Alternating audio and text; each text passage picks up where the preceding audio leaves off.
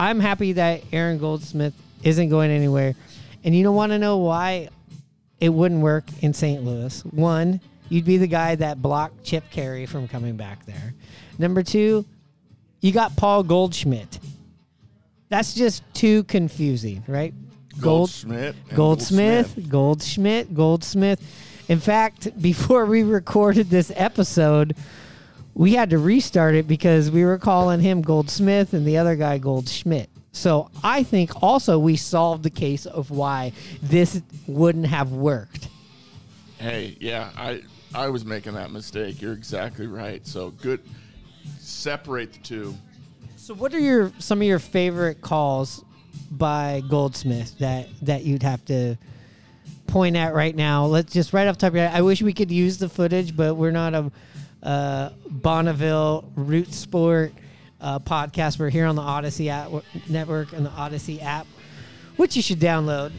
If not, you can get this wherever else you're getting your podcast. But I me- mean, uh, last for last year's, I really liked his home run call for Eugenio Suarez. But one of my favorites that I do remember is like, I, I can't remember who hit it, but it was like in a park where there was nobody in the upper tank or in the outfield, and there was just like one fan right there, and it was crushed about 15 rows up to him. It just landed in the seats and stayed there. And he mentioned how that fan got their steps in that day. you know? yeah, I I do remember the Jake Fraley one when you know he snagged that catch, which is probably going to be Fraley's highlight of his career. Uh, not talking shit, but it is such an awesome catch, and that's where the cracking of the voice happened. Yep. He also had Julio's grand slam call, which was pretty good. But yes, the A. Eugenio Suarez game winner against the Braves was something special.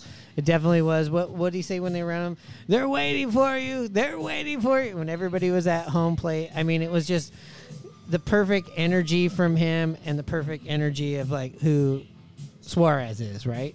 Absolutely, and what also makes it a lot of people like about him and other uh, what makes announcers great is giving the call and then getting out of the way to get you know to absorb the crowd and the Yep. atmosphere. Absolutely. I mean, if you think about it, let's just Junior's our guy, right? Griffey's our guy.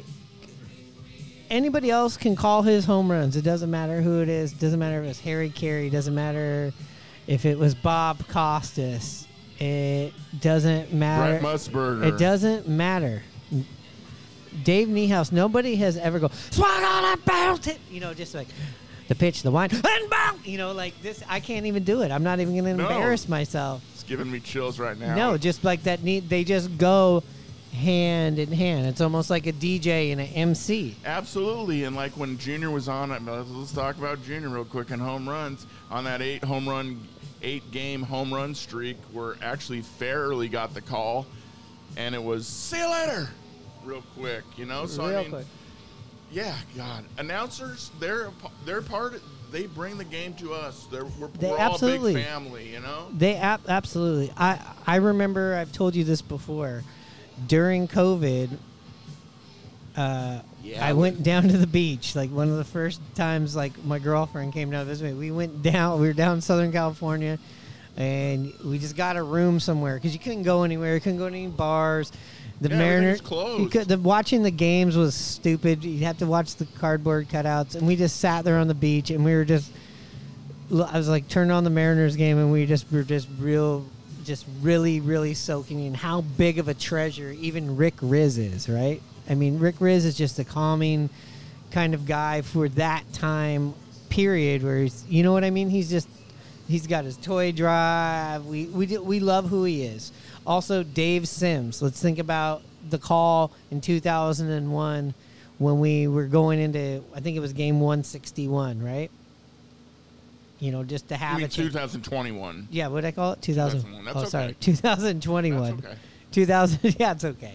We'll edit that out. No, 2021. Uh, Dave Sims' call was pretty magical as well. Yeah, and when the Mariners started videotaping their calls and being able to see them, I mean, it just brought those guys' stature to life even more. It was just incredible. Absolutely. And with with Goldsmith, I think he has that chance now to be that voice for many generations. He's our age. He might even be a couple of years younger.